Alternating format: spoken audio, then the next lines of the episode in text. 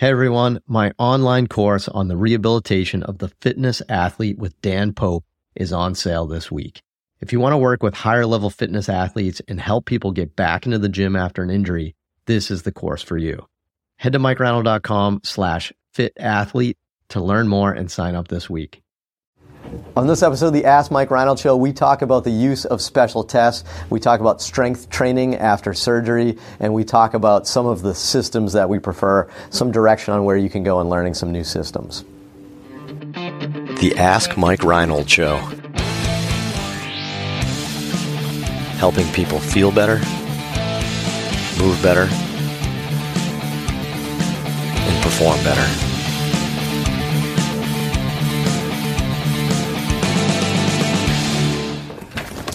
Welcome back, everybody, to the latest episode of the Ask Mike Reinold Show. I am up here in Champion PT and Performance in Boston, Massachusetts, with Dan Pope, Dave Tilley, and Lenny Macrina. We reversed it just to see if you guys are paying attention in there. So little that was uh, that was that was that was a fun episode. we're tired today. I think we're tired. no, we're, gonna, we're, gonna make it. we're, no, but this, this is good. We got one more awesome episode for today that we answer some awesome questions for you again. So Jojo Koplo, take it away, bro. Ed from New York. Hi, Mike and the crew. Big fan of the Hello. show. I want to know as to why in many PT programs they stress on special tests. Why, while one of many, while one of my mentors says special tests are not so special, can you elaborate on this and make better sense of this, please? All right, correct me if I'm wrong. Why do PT schools emphasize special tests? One of your instructors said special tests aren't so special. Right. Is that what you said? Mm-hmm. Perfect. Okay, good. Um, I don't know, Len, you want to take away? They're not so special, but they're uh, one of your tools in your toolbox. Number one. Len's gonna make it a point to say that phrase every, every, every yeah. episode. they, they they're special. They have a little like they, they give you like five percent information. You know, like you you did your whole exam and then you do a couple tests because you value maybe it a little just to kind of give you that one little extra piece of information, but I certainly don't rely on them. There's certain there are a few of them maybe if I'm doing like a milking sign for a Tommy John, or if I'm doing a valgus extension overload, or if I'm doing some kind of labral test that I suspect is labral versus rotator cuff, which is like 99% of what we're doing in shoulders. Um, certain tests like an O'Brien's or a pronated load or a biceps load will um, will give me maybe one little bit one small piece of information. But yeah, again, know them, get through school, and then you know use them minimally. Uh, spe- so special tests aren't special, but perhaps like I mean, each special test has its its role. Like they all have various uh, validity and reliability. You should know that, right? And you should you should pick the ones that, that are applicable to you. But like, heck, I mean, spe- if you don't do special tests, how, how do you how are you going to try to diagnose it, right? Like you can do all these functional tests, and I think that's great, and I think that's what we should be doing. But if you don't do special tests, how do you pick the diagnosis? Like, because yeah. the diagnosis gives gives you information. The point of an examination is to figure out what's wrong with the person and to develop a treatment plan. I, I, think personally a lot of this stems from the again the pendulum just swinging way too aggressively to one side when all this pain science came out with low back pain and, and disc herniations and shoulder stuff like labral tears you know the um, amount of stuff we have in the shoulder I think we just swung way too far into the pain science side and forgot that people need biomechanics and it's really relevant. And there's way more overlap. I wrote a post on this because I got, I mean, honestly, I just got so sick of people arguing on social media for all of it. It's like way more overlap than, than you guys think. But if, if you don't do special tests, what if you miss really big important things? What if you don't do a Lachman on someone and they have a blown ACL?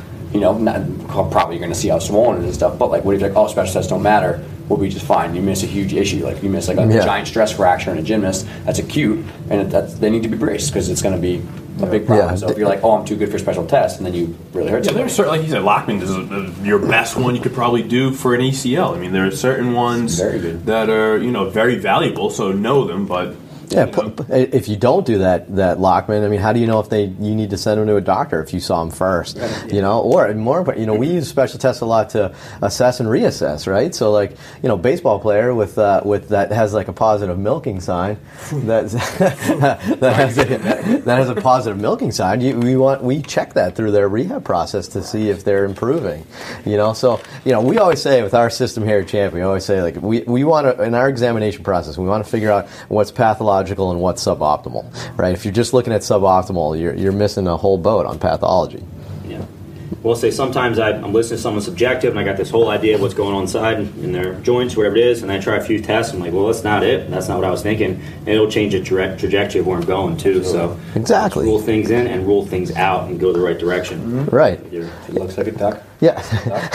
I, I think the main, main point here is that, yes, you should be looking at functional movement patterns and stuff like that, but you shouldn't do that and shun special tests. Right. I mean, you still have to diagnose. Mm-hmm. Right?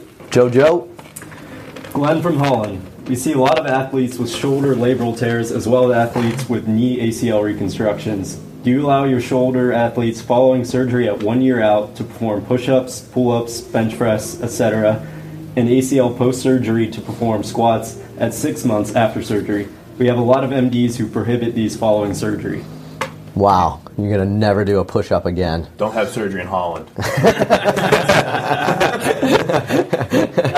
it drives me wild when people, doctors or anybody, to like like no ex- squats or anything. Like, are you ever going to go to the bathroom again? Yeah. Are you ever going to get off a couch and go in your yeah. car?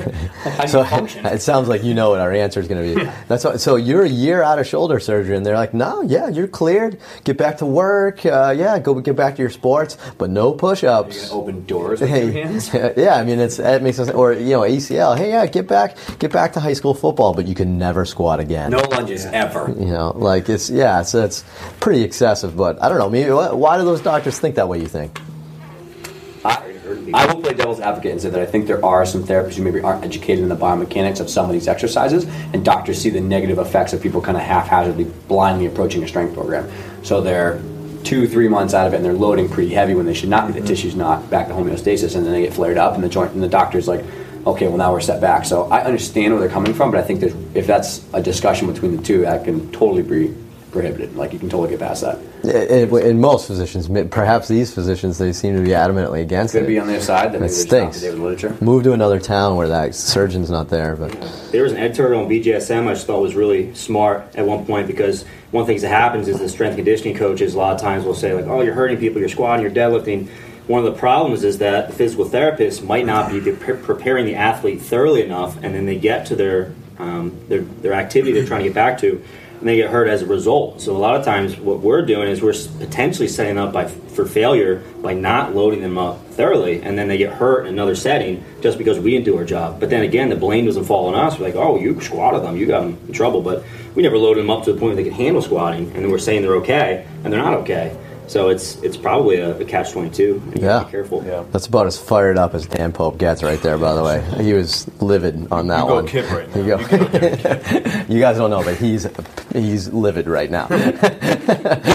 I be next to him. um, yeah, I, I, great, great comments by Dan too. We're not in rehab. We're not bridging the gap, and we see. It's funny. We see all these uh, Instagram posts of people trying to do like uh, advanced rehab exercises, right? But they're just they're just ad- advanced variations of a basic exercise. They're still comically basic. Sometimes it's not about making a basic rehab exercise more advanced. It's about actually transitioning them to How to strength training. surfaces can you stack for a squat?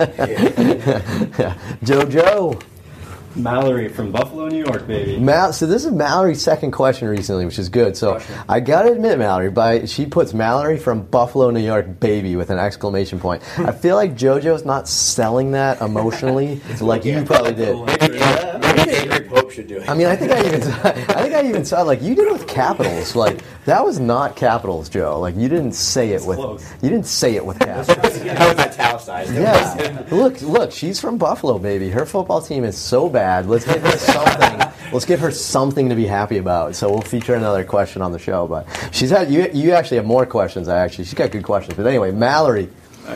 I am a PT five years out in an ortho outpatient clinic. I just took my OCS exam and am looking for my next challenge, considering a method slash system based approach like FMS. I am slightly familiar with a few different approaches such as McKenzie, but never fully immersed myself. Is there one you would recommend starting with as a not so new PT? All right, so five year out wants to get going on a system, which we love. We love systems, right? So that's good. So we've all been through, and we've all been through them, right? We've been through uh, um, FMS, SFMA, and I think those are good basics. What's that? McKenzie. Yeah, some McKenzie's got a system. Um, I'm trying to think. Uh, yeah, PRI. Shirley Sahrmann's got some good system based things. You know, we always say like, look, we like systems, but like we, I think we integrate a lot of systems here, right? So I think you should. I think you should pick a system that you think is compatible to what you what you feel good about, like what you you're passionate about in your profession. Mm-hmm. You know, so it's funny. So ironically, we've been working really hard on this here at Champion about uh, about releasing a, a, our system and really like what we've been doing. So really, for the last 20 years in my career, I've been looking at all these systems too, just like you, and I've put them together. And it's again, we say this all the time, but it's made made me a mutt of all these great systems that we put out there. But now it's you know uh, we want to teach everybody exactly system because I, I have tried so many things that made make things better, made things worse, that fit my patient population, which didn't fit it in there. And I, we just want to release product, like say like, hey, look, this is this is my system. This is how we do it here at Champion. This is this is how we do corrective exercise. This is how we do manual therapy. This is how we do strength training and bridge that gap. Actually, going back to that last question, right? Here's how we do our movement assessment. So we are we're working on it on our end to kind of get you excited about it. I think this thing is going to be amazing by the time we're done. Um, you know, just an integration of all the systems that we've learned. But I definitely think you should do it. So that being said, where do you think she should start, other than waiting a few months for us? But uh, but where should she start? Where would you recommend? What's the first system you'd recommend? Uh, I mean, I we all kind of went the SFMA route as first. I think it's really good overall. I, I personally, I work in a, in a larger instability-based population, so I, I personally did like some of the stuff from the FRC system. Andreo Spina's got some good stuff in his FRC course. I haven't taken the soft tissue ones, but I found some really good concepts. I think they're on some of the front edge of some of the research, so it's kind of cool. Yeah. I would I would think it has to do with the population you're trying to get into more, and also the therapist you're trying to be. Right? There's some really good manual certifications out there. I've taken a few through IOM, which I liked a lot. And uh, if you're into the manual therapy and you have time, I think that's great. Um, at the end of the day, I, one thing I heard recently from Chris Johnson I thought was pretty good is that we're constantly looking for like a new system or new program. And I think what's really good about what we're doing right now, and it's good for other people to do, is just to evaluate all the skills you have and try to make those better for a specific population. You know, like we have a lot of really good tools in our disposal, but we don't always use them nice and systematically from our toolbox, which Delaney has. Crap. Len's got so many tools in his toolbox. all the, the toolbox huge. Stuff. It depends on the tools in your toolbox. I guess just to wrap up, I think it's important that uh, we don't just chase the newest education opportunities. We try to make our own system better and better for each patient that comes to the door. Right, and I, and I think a lot of these systems are quite incomplete too, or mm-hmm. quite. It's just such a narrow focus that they all try to tell you is the best in the world for everybody. But we all know that nothing's perfect for everyone, right? So that's kind of the point with our system that we're kind of working on here. Is it's not saying this is the best system or this is the do. We just say this is our system. This is what we do. Mm-hmm. this is how we integrate all those things, and it's because we've pulled from so many other systems. So, yeah. you know, so yeah, systems. I just want to say systems again. Systems, systems, systems. Awesome. Is that three, JoJo? nice. Awesome. Thanks so much, guys. Another awesome episode. Go to MikeReinold.com, click on that podcast link. You can ask us some awesome questions. Um, anything you guys want to talk about fitness, PT, business, baseball, gymnastics, CrossFit, Dan Pope's personal life, Dan Pope's training uh, routine in his garage with or without a hood on at the same time. Does your head get cold? Sometimes. Sometimes. so, so, so, what's the garage? It's a garage. It's a garage, right? So it's good. Any questions you guys want to ask about, we, we'd appreciate it. We'd love it. And go to iTunes and subscribe and review us. We'd really appreciate that. We take a look at all those things. Um, and we'll see you guys on the next episode. Thanks so much. Thanks so much for listening to the podcast. If you have a question you'd like us to answer, head to mikereinold.com slash podcast and fill out the form to submit your question. If you enjoyed this podcast, please subscribe, rate, and review us on Apple Podcasts, Spotify, or wherever you listen to your podcast. And please share this with your friends to help spread the word. It would really mean so much to us. Please check out all my online courses, articles, newsletter, and more at mikereinold.com. There's always a ton of great perks for my newsletter subscribers. And be sure to check for my other podcast, the Sports Physical Therapy Podcast, where I go deep into topics and interview leaders within our field. See you on the next episode.